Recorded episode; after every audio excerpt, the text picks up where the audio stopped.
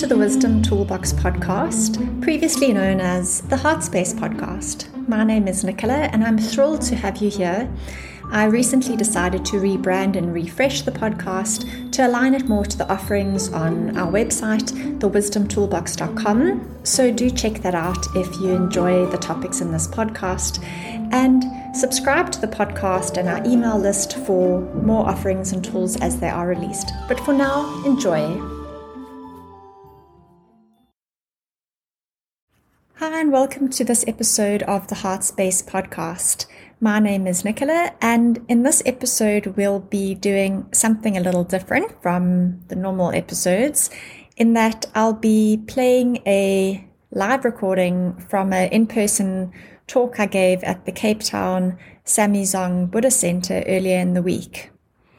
The topic of the talk is working with energy and the elements and we touch on tools such as meditation, visualization, and using archetypes.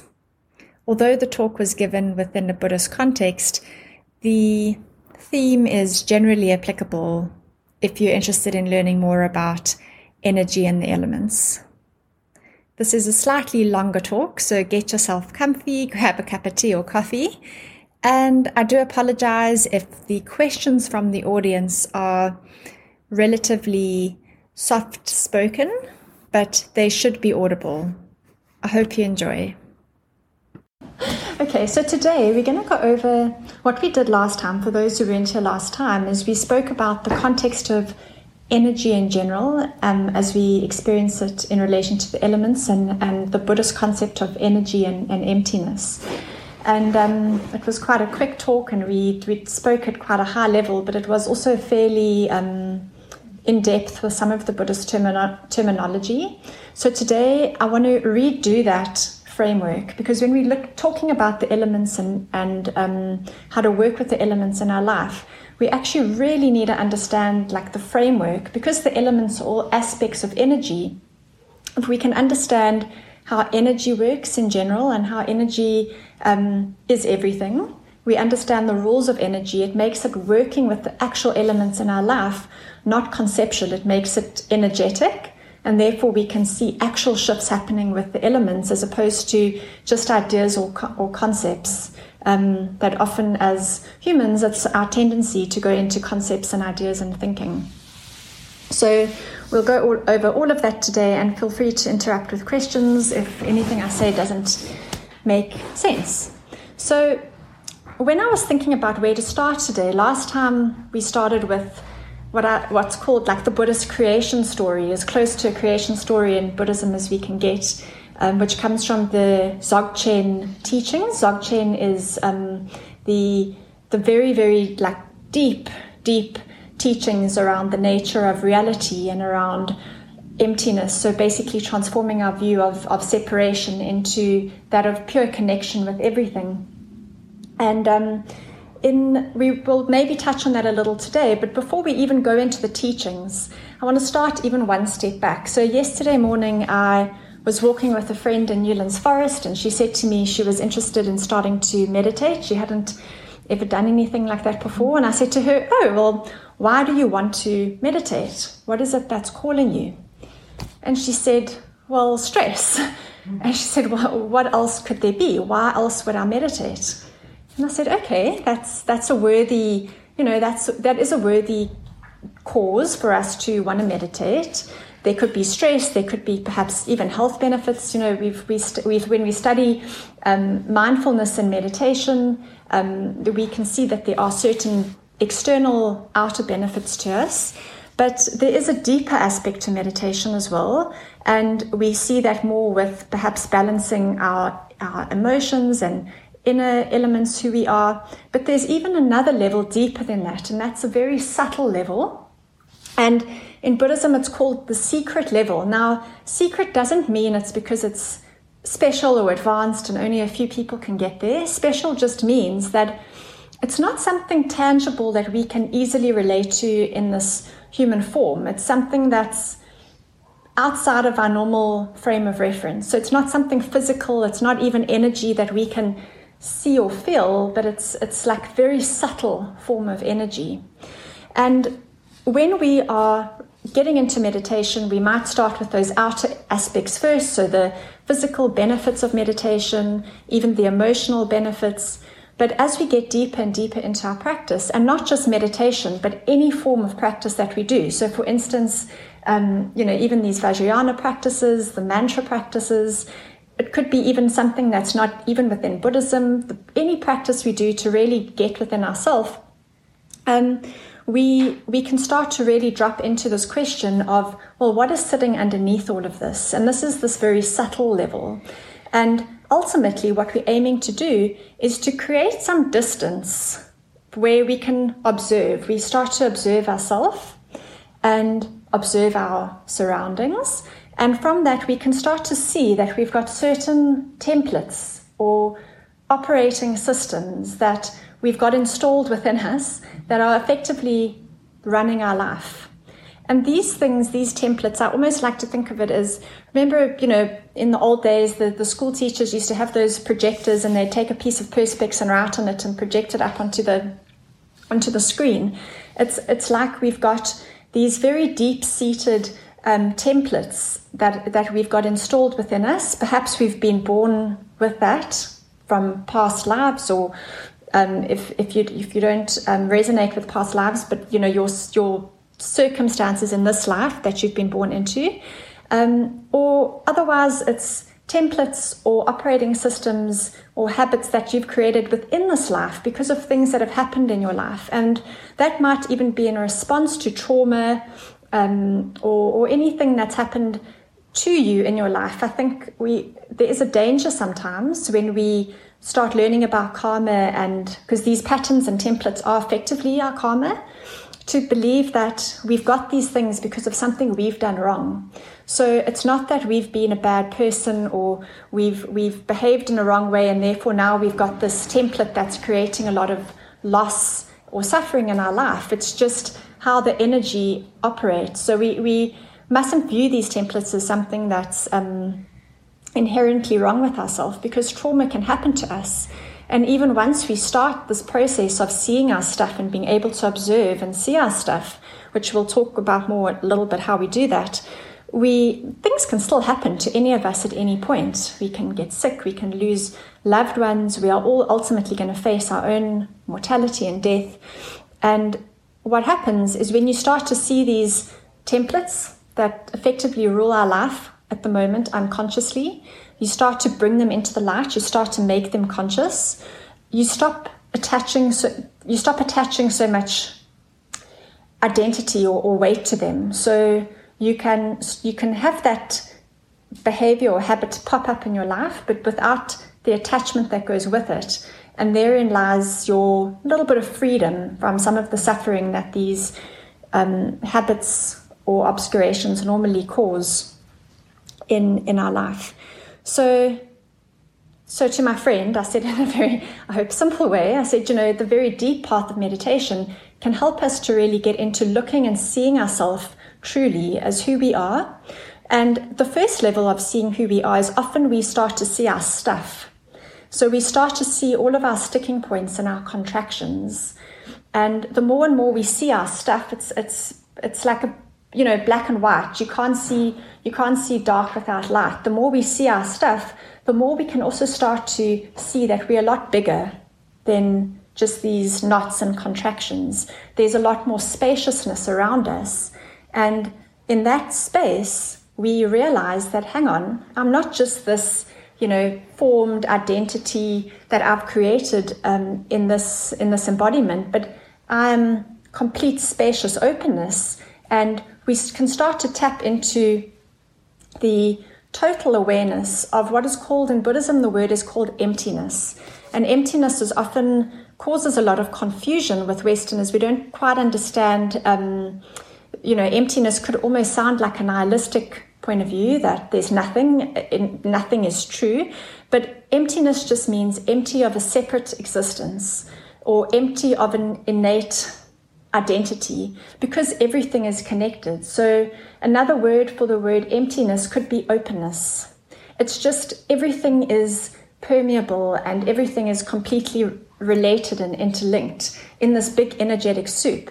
So if we could see things as they truly were right now, it might even seem like we were sitting in the ocean. We, we have this, this energy that is absolutely everywhere. It's through us, it is us, it's in our thoughts, and it absolutely permeates everything in our life. So when we start to use things such as meditation to see our stuff, we're actually allowing ourselves to relax into a much bigger expanse of who it is that we truly are. So it's it's it's a good exercise to truly ask yourself a question: Why do I do practice? Why do I meditate? Why do I come to a practice such as Medicine Buddha?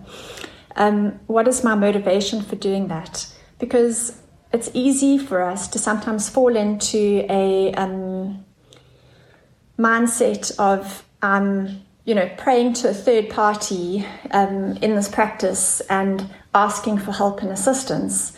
It's it's it's not creating separation, but in fact, it's actually enveloping the openness and expanse of everything. But it's good to ask ourselves these questions as we go along our path and truly understand what it is for us that's motivating us to, to show up and do our practice.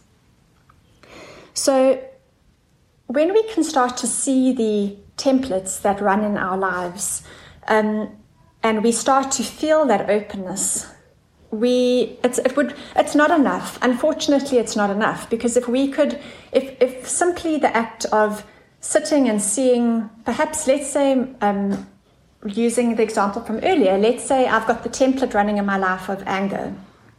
It's a karmic tendency and it shows up in my life in multiple different ways. Now i've started a meditation program. I start to observe and acknowledge this anger and how it shows up in my life and perhaps after seeing it for a while, I see that I'm so much more than just my anger or my story. Just that recognition alone isn't necessarily enough to transform it. Um, otherwise, it would be easy for all of us to simply become enlightened in, in a very conceptual way because we could sit, identify it, and off we go. We actually have to work energetically. And this is the this is what the benefit of the elements. This is why the elements are spoken about in spiritual teachings, not just in Buddhism, but in all all um, disciplines so much, because the elements are the actual tools that we have available to us, energetic building blocks of energy that we have available to us to shift and work with work with the energy. So um, we we want to use the elements to effectively create balance in our in our life.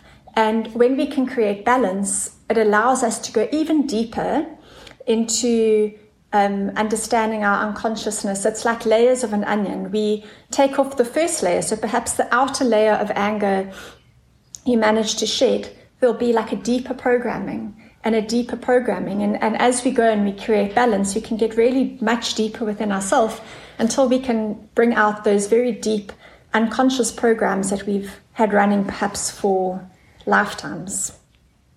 So, the key thing is to firstly understand energy and how the energy works, and then to also understand um, how all the elements fit into that. So, in the coming weeks, we'll go more into the actual elements themselves. We can talk about each element and how we work with it. But today, we're going to speak about um, like the laws or the rules of energy and this is, although it's, it is in all the Buddhist teachings, it's also, there's a lot of um, more scientific Western approach to energy too. And actually, all of those paths all ultimately end up saying the same thing is that everything is energy. There's no getting around it. And energy cannot be destroyed, it only transforms. I think Einstein actually said that. And um, when we can understand and recognize that, that experience of the energy helps us relax into that experience of openness, which is ultimately gets us past these identities we've created into, um, into a non dual experience of life. So I've sort of jotted down a few points um, just on what of the, the laws or rules of energy. This is this is not in any particular order. This is just from the way I prefer to relate it myself. So, the first one we've really covered, which is that everything is energy, and energy in Buddhism is what we call emptiness. So in Buddhism, when we hear the word emptiness, you can also think of the word energy. And in the Buddhist teachings, especially in those Dzogchen teachings, um, what, what we learn is that energy has its own innate awareness. So the, the, the manifestation of energy, the energy is inherently aware. It's, it's self luminous. It knows itself. And that's a very important point to contemplate and ponder um, because it has remarkable um, practical um, application in our life. So if we think of, for instance, nature as energy and energy is aware, well, then nature is aware. It has, and not in a not in a personal way, but nature has its its own awareness of its energy. And much like our body, if we think of our own physical bodies separate from our awareness or our mind, our body is form, our body is energy, and our body then too has its own awareness. But how often do we ever listen to the, the awareness that our, our body has? We don't. We override everything with our mind. Um, now, the reason for this confusion, and now I'm going to touch on that, um, the, the, the Dzogchen creation story again that we, we spoke about last time briefly. Um, the best way that it is described in the teachings in the Dzogchen text, there's a very, very old, old text. I'm not going to try and pronounce the Tibetan name. But what it says is in the beginning, okay, it actually starts like this. And, and Tenzin Wangyal Rinpoche, who's, who's the teacher um, of the, the, the Bon tradition within Tibetan, like it was the original shamanistic school in Tibet prior to Tibetan Buddhism, but the teachings are very aligned and, and is recognized now um, as part of one of the schools of Buddhism. And he says that we should think of the story not as the truth, not as not as um, fact, but something that is truer than fact. So it's not a linear, analytical, logical thing. We should think of these stories as something that's much deeper and lands within our heart as opposed to our head. So the story goes that in the beginning there was the Great Mother, and the Great Mother was this deep expanse of dark blue. Okay, this dark, dark blue energy. Okay, and within the mother, it says the winds blew, and he says in the book, he says nobody knows why the winds blew. So there's no, we don't get at our level the answer to why did the winds blow in the first place. But the winds of the energy moved. And with this movement, I like to think of it as like a cord, you know, like or a snake, as I used the example the last time. This this kind of snake of energy started to move. And the faster the energy moves, it created like a current within within this, this great mother. And this current started moving so fast that it was able to observe itself, so look back on itself and see the great mother. But in that moment, there was a misbelief or a misconception that it this current, the snake of energy, was something separate from the Great Mother. And so we had in the separation this subject and object awareness that started to arise. And the faster the winds move, the more and more and more separate everything seems to become. And that is why in Buddhism they, they speak about the lung, which is the air or the wind element that moves within the body, because the faster and the more uncontrolled our inner wind or our inner energy is moving, the more likely we are to be scattered and to and to feel the separateness. So, in effect, ultimately, what we are really doing on our spiritual path is to calm the moving energy, calm the moving winds, the moving mind. The more calm and balanced we can bring that energy, the more able we are to stop that division that we create and to actually see that everything is one. And it's such a simple but beautiful story. And he says that this creation even though it happened long, long, long ago, it isn't something that's bound by time. It happens in every single moment of our life. Every single time we take a new form. So in Tibetan Buddhism, we, we talk about bardos. Bardos are gaps in between two states of energetic um, being. So, for instance, we have the bardo between life and death. We have the bardo between wakefulness and sleeping. There's, there's various bardos in our life. And every time we're in a bardo, so that's every single day, every moment, in fact. But they even say blinking is a bardo. It's, it's, it's a pause between any two points of energy. We have the opportunity to still our mind and to recognize that our true nature isn't separate, like the snake energy that believes it's separate, but in fact, everything is one, which is, you know, it seems so simple, um, but we have to work with that energetically and not just conceptually because I feel like this is one of the hardest things of being human in this in this day and age is we've become so mental, we've become so obsessed with thinking and thoughts and and the air element has become out of control on our planet. The air element represents this fast thinking mind, and um, we process everything intellectually, but we're not bringing it back physically. We're not integrating it in, in an embodied way, and therefore, it's very, very hard for us to make that make that reconnection. So, this is how we have the the separation and we, call, we also call this duality. You often hear about people speaking about duality. That's it's, it's a, that's the other name for it. Yeah. That's the very reason that we've experienced this morning like we have, because you have created a movement into stillness, and something's happened. So that's mm. the same thing. Yeah. Beautiful. Yeah. We've created a moment of shared stillness. Mm yeah, that's absolutely beautiful. And you can feel it. It's not yes, just, yeah. And that's the difference. That's what Nikki's talking about, about experiencing.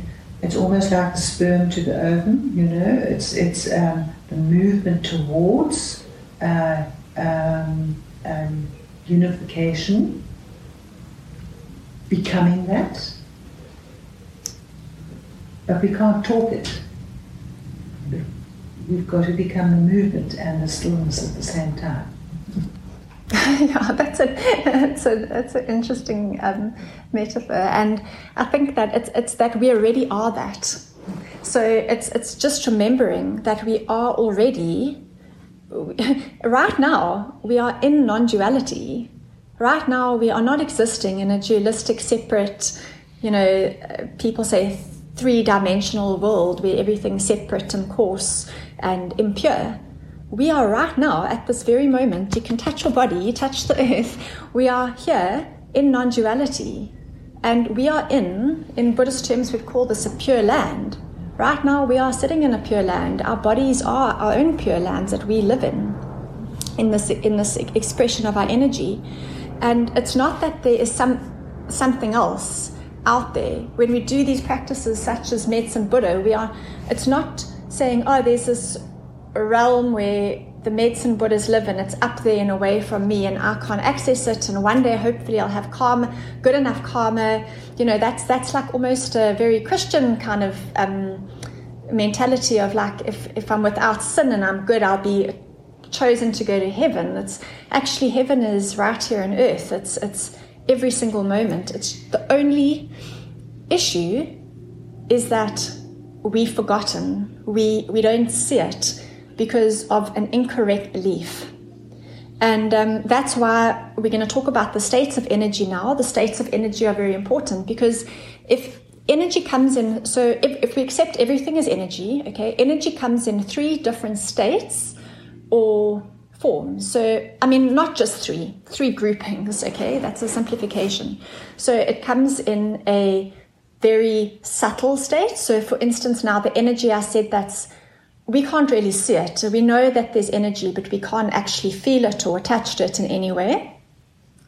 Um, it comes in a more, slightly more embodied, but still not physical as you know as this could be. Um, and it's it's like maybe a feeling. The feeling that we can all feel is is an, is a more manifest form of energy. And I call that the energetic state. So we have the subtle state, we have the energetic state, and then we have the physical form of energy.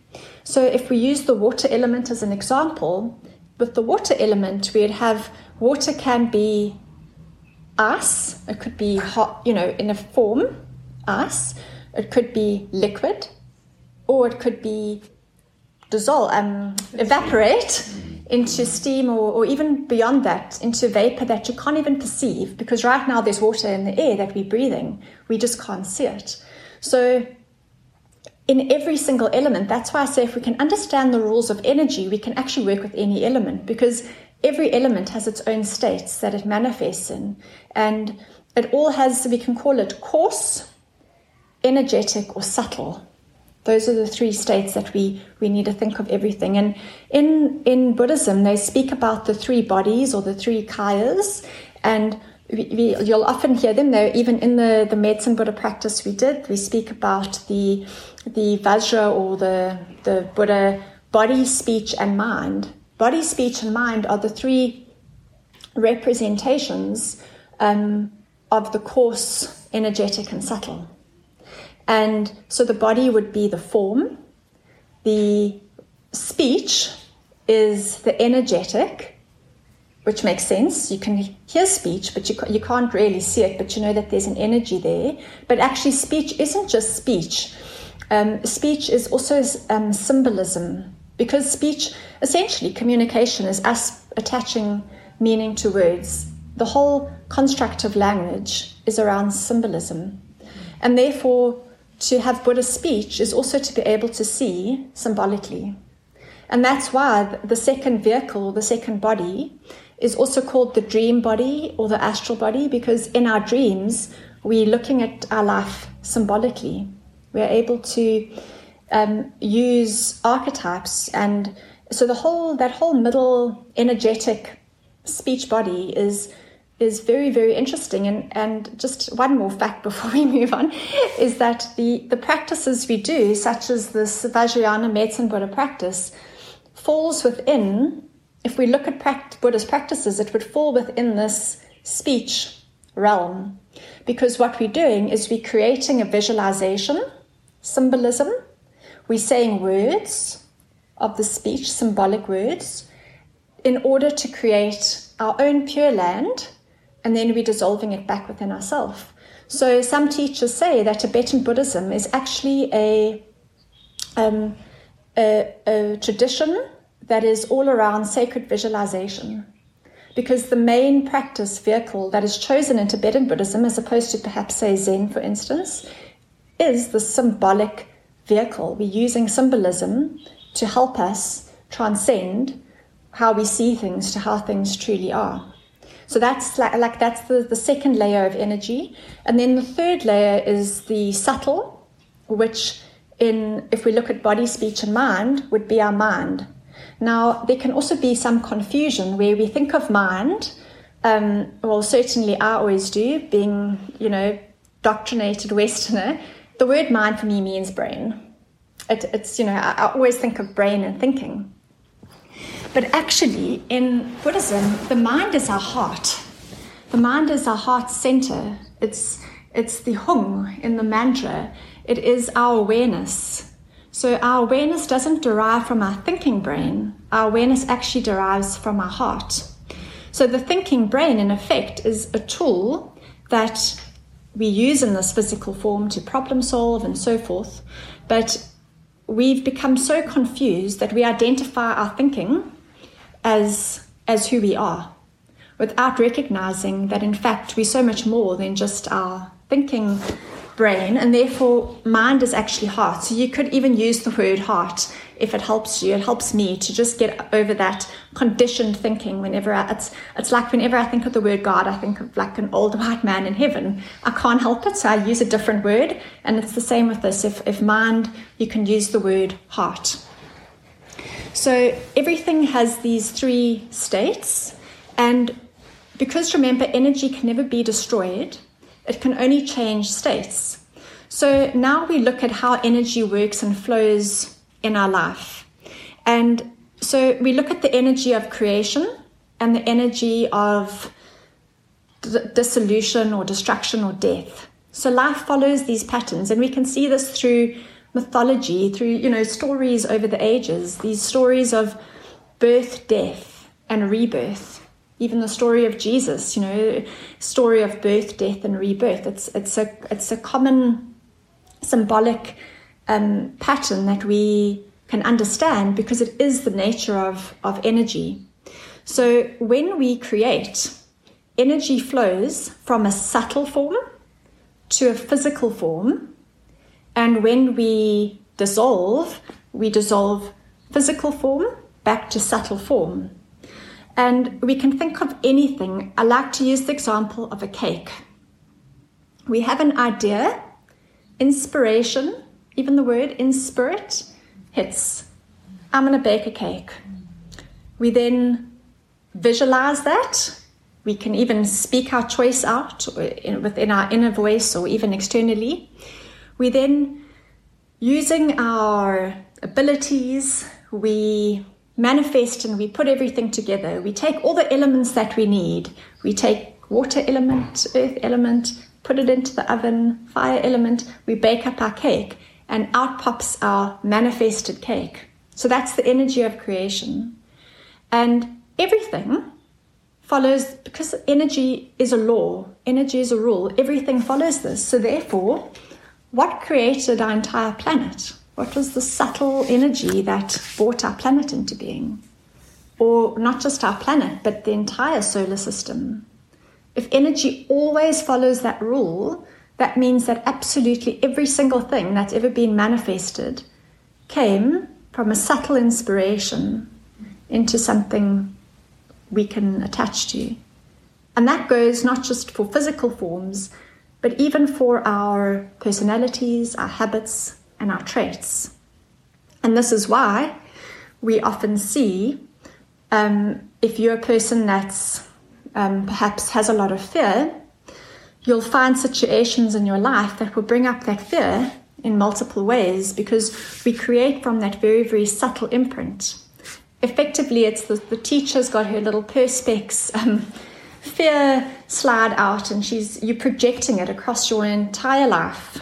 This this um, this imprint, and this takes us to the very next important point of energy. Energy is capable of holding patterns, and it can hold patterns for eons and eons and eons of time. All we have to do is look at our solar system, not just our solar system, but the entire universe. You know, the stars and planets don't just fly around haphazardly. You know, think of our particular solar system. It's like there's always a pattern. It's it's perfect. And those sometimes something can come along and disturb the energy, and the, the disruption will then set a new pattern into being. But energy holds these patterns. And what's so beautiful is if you look at the representation of an atom, and you know, everything is made up of atoms, including the cells in our body, everything we can attach to. When you look at the representation of an atom, you've got I hate, I'm not super. Nucleus. Is it the nucleus in the middle? Got the nucleus, and you've got protons and electrons that fly around it. And actually, it looks like the solar system. It perfectly holds that pattern. And so, if energy is capable of holding patterns, it happens on all different levels of energy subtle, energetic, and gross. Even so, that's why if you have a pattern or a habit of anger, that energy pattern is going to therefore be the template that manifests everything in your life according to that pattern. And we can have multiple, we all do have multiple, multiple patterns or habit momentums in our store consciousness or alaya consciousness. We've got all these imprints that we've created and hold over aeons of time. So, this is why it's so important to understand energy because we can sit today and say, I'm done with um, fear. I'm not, today I've made a decision. I'm no longer going to be afraid. And I walk out of here, and a couple hours later, I'm back in my same fear state of mind. That's because I haven't gone energetically, I haven't followed the rules of energy to get back to that template and work at that level, I've just made a conceptual decision, and that's why there's this um, misalignment. So, because energy holds a pattern, because energy flows from subtle to gross, if we want to get back to subtle to change the pattern, what do we have to do? We have to embrace the energy of dissolution or death or destruction. And so, if we've got the cake, we're going to eat the cake. Mm. Our life is going to come to an end. Our physical elements are going to dissolve. Every night when we fall asleep, our energetic body dissolves and recreates in our dream, our dream consciousness. So this this pattern of birth, death, and rebirth is so critical in our life. But in this world that we've created, we don't like to talk about dissolution. We don't like to talk about death. We hold it away. We don't want to talk about the shadow. We cry and we feel bad for being upset. But actually, that part of the journey is as important as the creation journey. So, although all we we're addicted to creating, we're addicted to progress and wanting to create new all the time. But we only we're always going to be creating from the same state of consciousness unless we actually embrace dissolution, destruction, death in our life in order to truly get back to our patterning, see our patterning for what it is, stand back from it, recognize that we are so much more than it, and then create, well, not create a new pattern. What we actually want to do is just remove um, re- remove layers. Essentially, I read a quote the other day, and I, I don't have the book with me, and I, for, I forget the name of, of the master who said it, but he said that our entire life, if we're on a Buddhist path or a path of practice, is a lesson in dying. It's about just removing, removing layers, removing identity, and becoming as identitylessness as possible and as open and free as we can be. So it's not that we want to put a new template into being. And this is sometimes where, you know, Chogyam Trungpa speaks about spiritual materialism. And you often see this, especially in like the New Age movement, where people put these new templates into being of being light workers or, or, um, spiritual people or whatever. And then they go off with good intentions and create from that, but it's still an inauthentic template because no, all templates take us away from who it is that we are, which is completely open and free. So it's good to start identifying in our life where we're holding patterns, um, positive and positive and negative. It's not only our negative stuff. It's it's sometimes even the positive persona that we're trying so hard to cultivate that um, not actually even authentic because anything created is is actually inauthentic for using basic basic terms.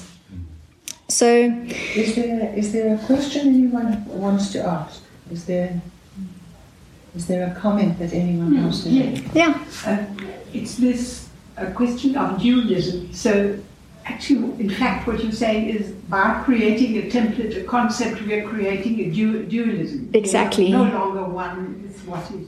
Exactly. We're moving away from that following our mind, following those understandings or templates. Exactly, exactly. And there's a really good Buddhist writer, um, Andrew Holecek, and he, he writes on um, dream and sleep yoga, but he, he also talks about illusory form and understanding dualism in our waking life. And I love the way he says it. So he said if we think of, of emptiness as openness, and we think of the initial confusion that, that when that energy moves the first time within us and creates the confusion that we separate, think of that like your muscle going into a cramp. Okay? But because you've been born with your muscle in a cramp, you don't actually know that the you don't even know it's in a cramp because your muscle's always been in a cramp. So he calls that the primary delusion so the first delusion, that's like the core delusion that we're trying to get back to, is the delusion of separateness. But now that we've already created separateness within our separate state that we see, ourselves, we, we see ourselves, we've got secondary delusions. And the secondary delusions are what I would say are those templates, our our habits and and um, our tendencies. So we work like an onion. We first work with those outer layers of our our tendencies and our habits, so that we start to help that muscle contraction to relax. And once we once we've done that enough, we can then recognize the primary contraction and that there's there's no dualism. There, everything is one. Okay, So- so I just want to just catch that Sure. word. I want to just take that word that you just used, recognize.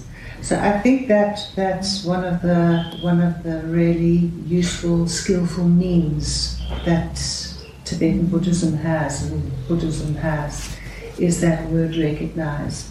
And I think that's where you pierce through this natural acceptance of evolution and um, destruction. Well, what, what- what's a ni- nicer word than destruction? Let's use the Dissolution, yes, dissolution, a better word. Yeah. So evolution and di- or creation and dissolution, okay, that that that business of working with templates, you've just used the word um, recognition, and that is one of the major major words of while you are living your life. If you've looked in the pool, the still pond, right from the word go, and you've seen this eye, and it's created an outer and an inner, and it's separate. That this word recognition says there is no difference between the inner and the outer. That word is is that sacred place. That's almost like you don't have to know. That's the reason we've got mind. That's the reason that we've been supported with a brain to in order to have a good heart and a good mind. That's the word of recognition. And Yeah. That's my opinion. Yeah, and recognition means. It's a huge word for all of us. Huge. So if whatever you do in your life and, and stop the resistance with what is, with the flow of what is, and in that penetrate with recognition, it's it's it's mm, we can make it complicated or complex. It's a simple process. And do that time and time and time again, whether we call it meditation or practicing our Buddhism and, and that. With the with a good teacher, with the empowerment of a good teacher who has penetrated that, uh, it's it's it's not difficult. yeah, We- It's- it's a make it- I practice. make it difficult. it's practice. difficult. That's why we use the word practice. It's just exactly as Lindy says. It's time and again making multiple opportunities every day in our life to see and to firstly see our stuff, see the see our contractions, but then to recognize that we are more than that, which is what I said right in the beginning. Whereas we we've got our stuff, but we're actually a lot more a lot more open open than that.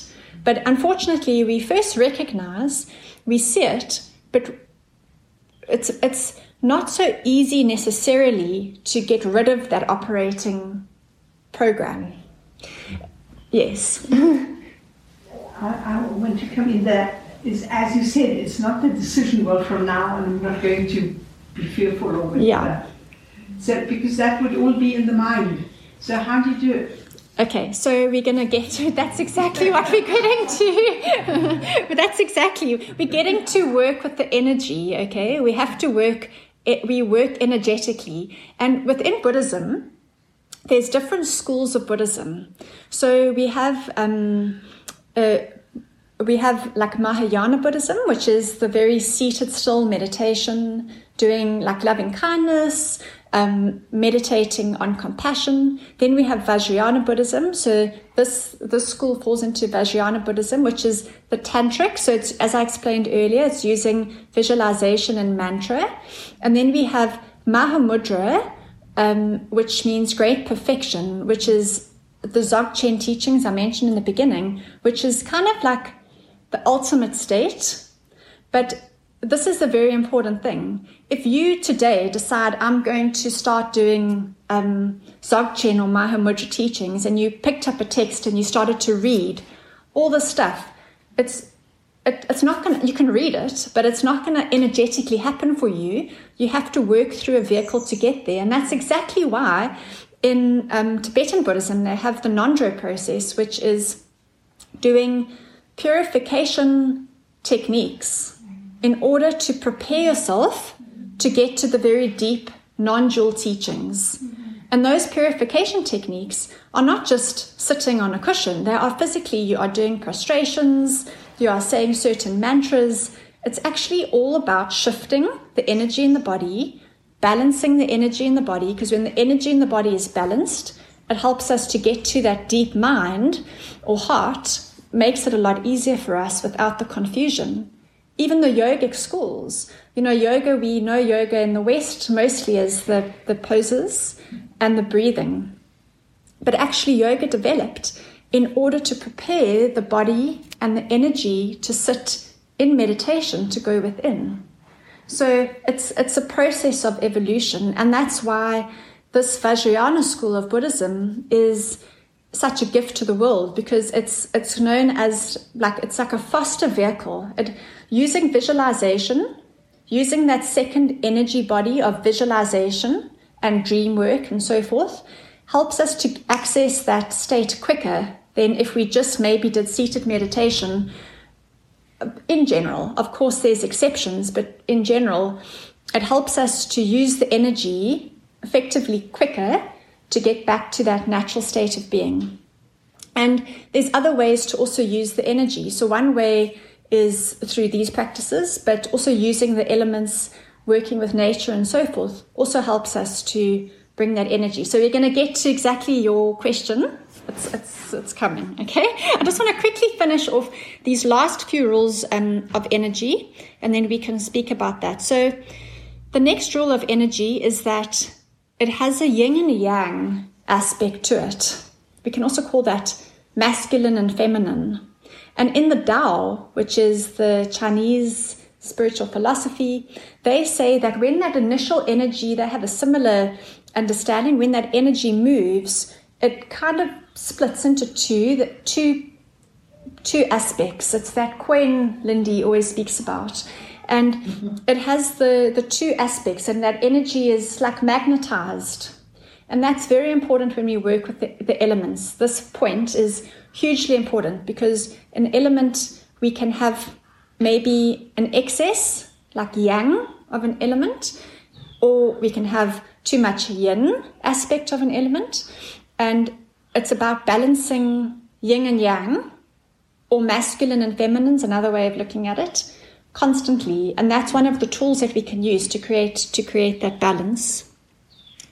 And then, very interesting, when that energy, we've got the energy of two, and this sounds very like mystical, but the energy of two becomes three.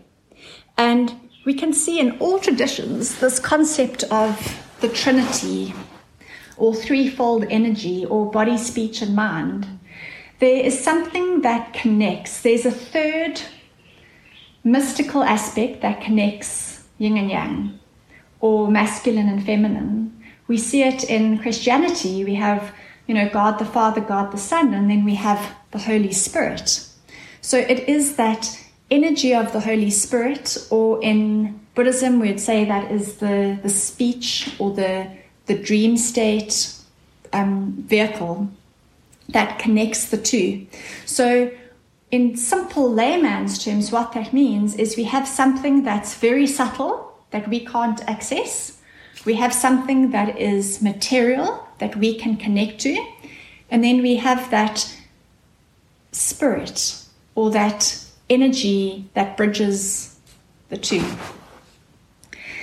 And then the energy itself has different aspects, and that is what we get to now, which is what we call the elements. So within so if we go back to that original creation story where we have that snaking energy, the faster and faster that energy moves, it breaks it, it breaks up because now remember the moving mind is what creates the perception of separation. So the faster the moving mind, the more separate things seem. So, the nature of energy on a very subtle or pure state, in an angelistic way, is that it has these, it has qualities. They're called the enlightened qualities. Okay, so if we look at all, we can call them the five elements, the five lights, or the five qualities. It's, it's the same, ultimately the same thing. And depending on the level that we are perceiving energy, subtle, energetic, or form or gross, we see the elements in a different way. So if we're viewing the elements in our world right now, it's easy for us to view the elements in a physical way. Um, and it's also easy, for, fairly easy, for us to rec- start to recognize the elements in a symbolic, energetic way. So, what I mean by that is if we use the element for um, simple one, earth, we can identify with the earth element in our life. But we can also identify with its energetic qualities. We can say someone who's earthy is perhaps grounded.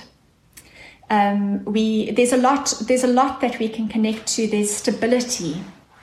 There's there's so much in the words that we use with the elements. It's it's quite astounding. We we already know all the answers um, symbolically. You know, we speak about feeling um, stuck in the mud or walking on the clouds. We use so many terms, being burnt out. You know, what is the analogy of being burnt out? You have had an abundance of the fire element, caused also by the, wind, because as we know, especially in Cape Town, the wind fuels the fire. And that has left your water and your earth element depleted.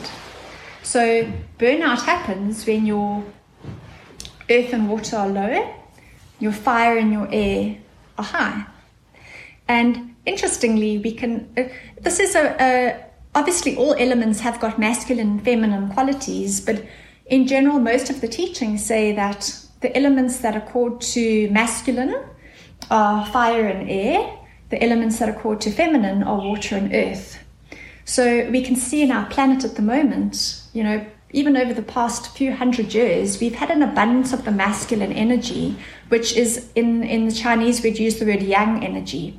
So it's all been about progress, about intellect, about God in the sky, because you know it's that air or fire we can't quite grasp. So you know it's about God in the sky as opposed to God in us and in the earth.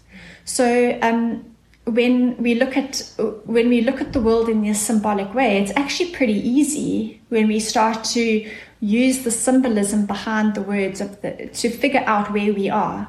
So, right now, just take 30 seconds and try and think where you are um, energetically. Do you consider yourself to be very earthy or grounded, or perhaps lacking the earth element or stability? Are you connected to any of the elements in particular? So maybe you've got a huge need or feeling to be with water, to be maybe in a deep cave. Just try and think of the natural environment, what calls to you. Um, any, I'm not going to tell you too much because it's something that's you'll know the answers within yourself and see if you can connect to where you're at right now.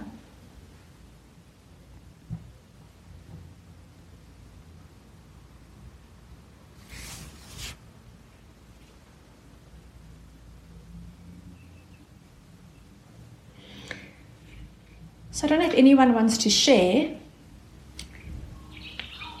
It's always interesting when we listen through other people's experiences. Adam, you've been working with the elements, so you, you... Yeah, so I I came from a dance retreat. I did a week long retreat of um, moving consciously in silence to music with other people um, for several hours a day, and whilst kind of trying to become more aware of those elements and how they manifest in the body. And so for me, the fire element is very prominent, both just in my life in general. I, I always have a lot of heat. I'm always sweating and you know can have a lot of energy, and um, and so that manifests in, in desire and attachment too, because that, that element correlates. So there's a lot of attachment to whether it's food or something of, to the feminine, and Um, and the way that I see it manifesting in my life is that the I see it sometimes creates the air element in other people. So my my fire, uh, my abundance of fire and energy and, and I suppose desire, I can see manifesting in other people as as insecurity, volatility. Um, um, and jealousy. So Yeah. that I see that manifesting, and so I see this interplay between myself and the and the world as fire, and interplay between fire and energy. So uh, right now, I'm I'm sitting with how do I bridge that?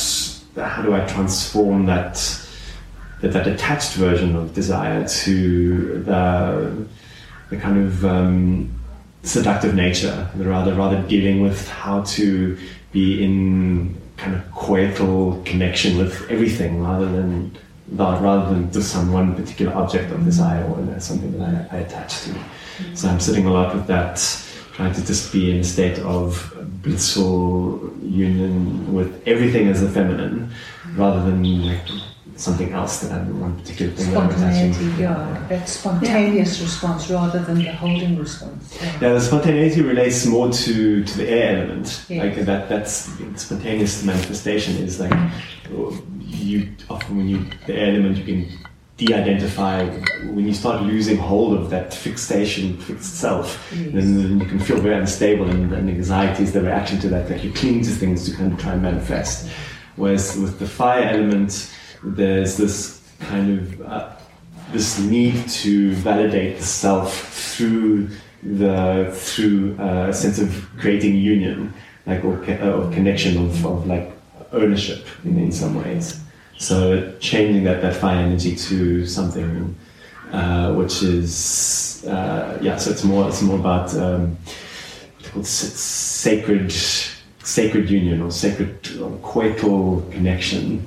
You know, this is the terms that I've been uh, coming across, uh, like seductive uh, play with the world, rather than with the world as a whole, rather than with uh, an individual object of desire. Yeah, that's interesting. And you see, using the archetypes or using a, um, a story is also very helpful. So, one of a tool that we can use um, in that energetic space is actually the tool I love mythology and storytelling because the archetypes can help us to identify with ourselves in a less personal way, which is what you're saying. You want to transform that relationship from being very, very personal into something that's less personal, more symbolic. And in that way, there's a teacher called Richard Rudd, and he speaks about, he says, we have a gift, oh, sorry, we have a shadow. We can transform the shadow into a gift, and ultimately, we can transform the gift into the siddhi. And the siddhi is the word for the enlightened quality of that. But we have to work in that order. So, like what Adam's sharing is, we're not taking um, the fire element and immediately trying to get into the enlightened siddhi or quality of that. We're working through the archetypal energy, the symbolism, to really understand it and work with it so that we can bring energetic balance to it. And like what I would um, I could offer in that situation is to not just look at the fire element because all the elements work in relationship to one another. So we can never really just work with one element. It's constantly a dance and a game that involves all of the elements. And in fact, the way I see the fire element, so we've got earth, um, which also, if we talk, some people know of the chakra system. Earth would be our, our base chakra, it's the connection down into the earth. We then have the water element, um, which is the um, sacral chakra, which is all about um, our connection. So, whereas earth energy is about our connection to our tribe on earth, the water element is about our connection with one another, which is interesting because it's around the energy of procreation, it's around creating um, not just physically, but um, anything that we want to manifest in our life. Um, we then have the element of fire, or um, as you said, which is connected often to our passion, desire, attachment. But fire element, even the, and then we've got air, okay, which is connected to the heart fire, if you think of fire, it's less of an element because if we think of everything in that three, the three states of energy form, earth, water, energy, and air, subtle. So, how does fire fit into that? Fire is actually, even though it's an element, fire is an agent of change because fire's job is it changes those three those three elements. So fire can heat water, it can heat the air. It, uh, fire is an agent of change, and it's interesting to work with that energy as an as an agent of change. So why desire, for instance, desire is telling you that there's some desire towards a change of an energetic state. It doesn't have to be attached to a particular storyline. We can work with desire as um, as more of an archetype. Mm. So, thinking of your life in, in archetypal terms and reading up and learning about the archetypes can be very, very helpful when we're working at this at this level of the of the elements. And then, so we, we mentioned the earth element, the water element, the fire element, the air element, which is at our heart, which um, of course, is we think of the heart, but we have the lungs, you know, it's the energy of, of breathing, which is the last element that comes when we are born, physically as a baby. It's kind of the last element that forms because all of our other elements in our body, we in the womb, we already created, and it's that last element that we connect to. And similarly, when we die, it is that the breath stops and when the breath stops we we are we die so this connection of the air is very important because air is that which connects us to the subtle and then we have the space element in the indian traditions they speak about the upper chakras as being connected to the ether element or space element and it's always the heart. The heart is the meeting point. That subtle air is it's something we can still know. We know the air. We we we breathe it every single day. So it's not foreign to us as something like space is a kind of a bit of a foreign concept to us because it, it's hard for us to understand space emptiness truly um, other than in a very conceptual way. So the heart is always that meeting point Yes, Dean. Thanks. I just had a quick question there uh, because I was wondering. Sorry, you, I was actually wondering immediately before you said that about the relationship between space as an, as an element and emptiness, and then you you actually brought them together yourself. So, could you say is that the same thing? So yes, space is the container. Space is emptiness. So therefore, space is energy. So we call space the fifth element, but it is it is the first and the last element because it is the source from which everything arises and it is that in which everything dissolves. So it is the ground, you know, ground of experience is is the spaciousness and the other elements play within the space. But we ourselves, even if we look archetypally, we can also see how much space do you make space in your life for for yourself? Do you make space? Do you fill your space up with a lot of stuff? You know, how much, what is your relationship like with space? And that actually goes very much into silence as well, because space and silence are so connected. How much space do you allow? It's, it's quite a big one, and it's quite fundamental because if you filling up your space with so much other stuff, it's going to be very hard for you to stand back and see all your operating templates and, and and stuff. You need to have, you need to create that space, which is the con- container, in order to truly see. Can I ask a quick question? Sure. How does wood, because in traditional Chinese medicine, they don't have air as one of the elements, but they have wood. Is there, do you have anything? I'm sorry, I don't know if you have the time to go. No, no, I can quickly. So I know in Chinese they have, they have a different they also have the metal element. Yes, for the lungs. Yeah. Yeah, which is their air element. Yeah. Okay. And wood is um, wood is their space. Wood is the equivalent of the space element. But they speak about it in a different in a different journey. So it's it's the earth, the earth and the water, which gives rise to the um, the wood, mm. and the wood ultimately becomes the metal, which goes back to the mineral, to the earth. It's, it's a slightly different cycle. But actually, because I've recently spent quite a lot of time learning about the, the Tao and the Chinese elements, because it is interesting that it's yeah. different, but it's actually not really different. Yeah. It's different terminology, but it's it's still the same five aspects ultimately. Yeah, that's how I feel about everything. Yeah. Non-duality. Exactly. And you know, Tenzin Wangyal Rinpoche, in that creation story, he says when that energy is moving, everything, so everything starts with the five lights, which aren't lights like we would see physical lights. It's five, it's luminosity, they say in the teachings, or awareness. There's five aspects of awareness which we correlate to a light or to a different color.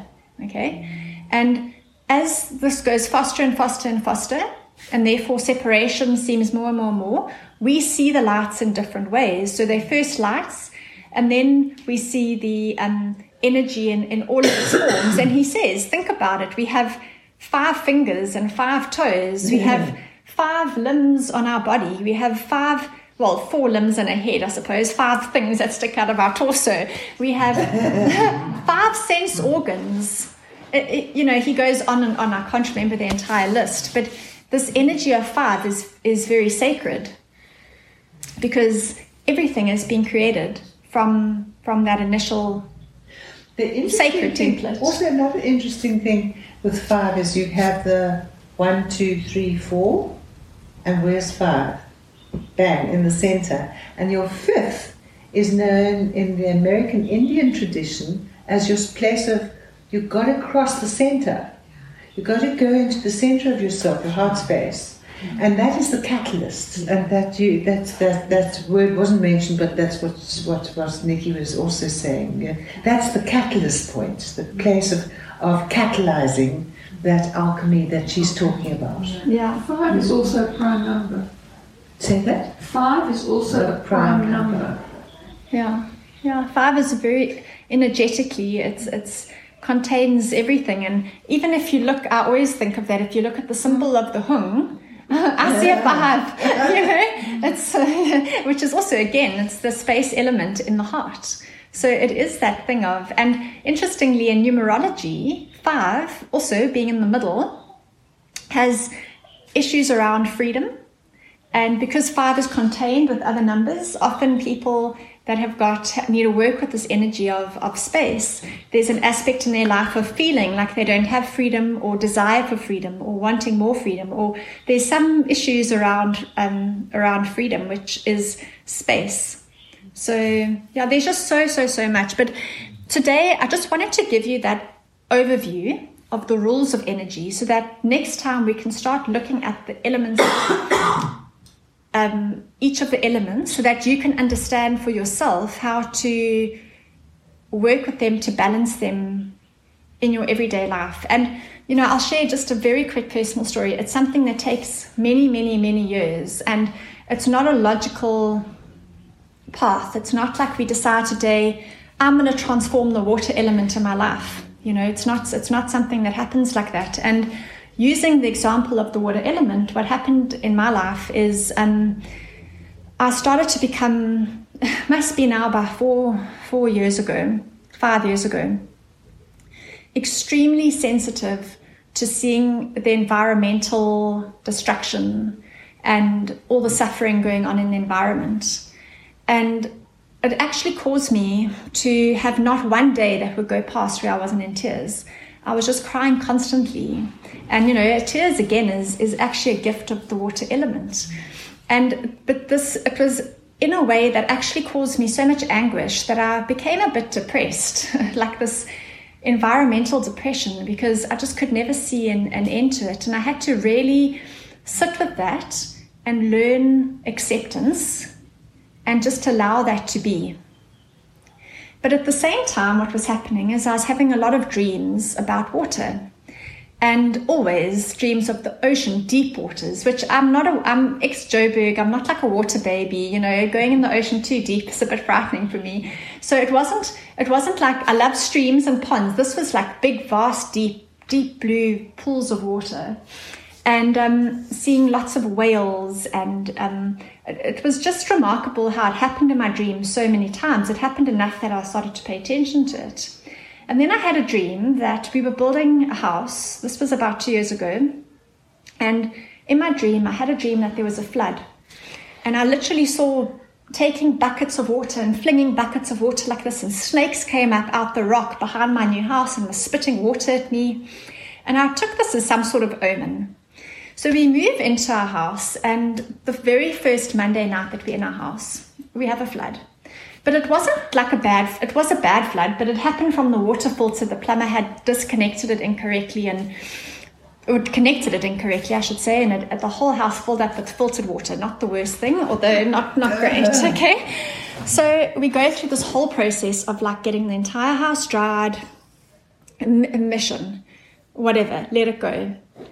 Exactly six weeks later, we're sitting on the couch, massive storm, middle of winter, the coldest day of the winter so far. It was like seven degrees huge rainstorm, and lo and behold, this rock wall behind my house. I live kind of against the mountains, so it it just starts spewing water like a river, and the whole back of my house fills up with water, like deep, deep, deep river water now. No end to it, and there was nothing we could do. But this water covered went came through every door, flooded my entire every square centimeter of a house downstairs.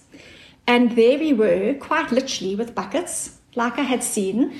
Because when the first flood happened, I thought, oh, you see, it was nonsense, that dream. There we were with buckets, tossing the water, tossing the water. And at that point, I mean, now I was like a bit freaked out. Okay. Two floods in six weeks. Even the insurance company was like, that has never happened statistically ever. Um, two floods in six weeks, all these dreams about the water element. At the same time, I'd actually been stung by a scorpion in the middle of all of this, which is scorpions also very much around the, the water the water element. And I just couldn't quite I knew that there was a message, but I, I couldn't kind of put it together. Now this is over months. And doing a lot of meditation and a lot of looking and seeing, I finally started to realize that what it was is archetypally, the water element, deep, deep water, represents the collective unconscious. And this, this, this pain and anguish I'd been picking up in the environment and all the tears that I had been shedding was because of there was this huge, like, ocean of pain that I could feel that was sitting there, and I was resisting it and not wanting to let it into my life. And hence the floods, you know, water's not going to hold back, it's going to come. And by recognizing that and working with that and sitting with it and allowing the pain, allowing the tears to come instead of thinking, what's wrong with me? Why am I depressed? You know, I'm bad for crying. Just allow the tears, allow myself to truly feel the pain. It was something magical happens. It transformed. And I just had a glimpse of what the enlightened quality of water is is mirror like wisdom. So instead of that vast water representing pain and anguish, it actually was showing me everything in the world reflected in it. But mirrors, you don't have to take on what's in the mirror, it's just merely an observation.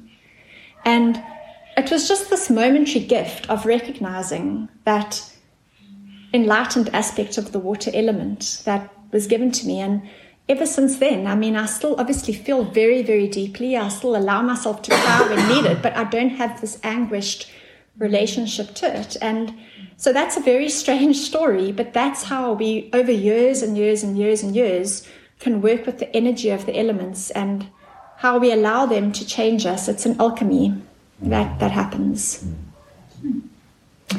So we'll end on that today and we can go more into the details in the few in the coming few weeks. Thanks, Nicola. Pleasure.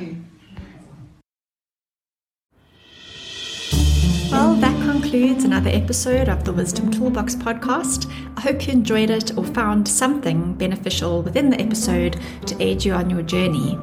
I would love to hear from you. Please follow along on social media and visit the wisdomtoolbox.com website for more resources and sign up for our monthly newsletter and offering. Thanks for stopping by.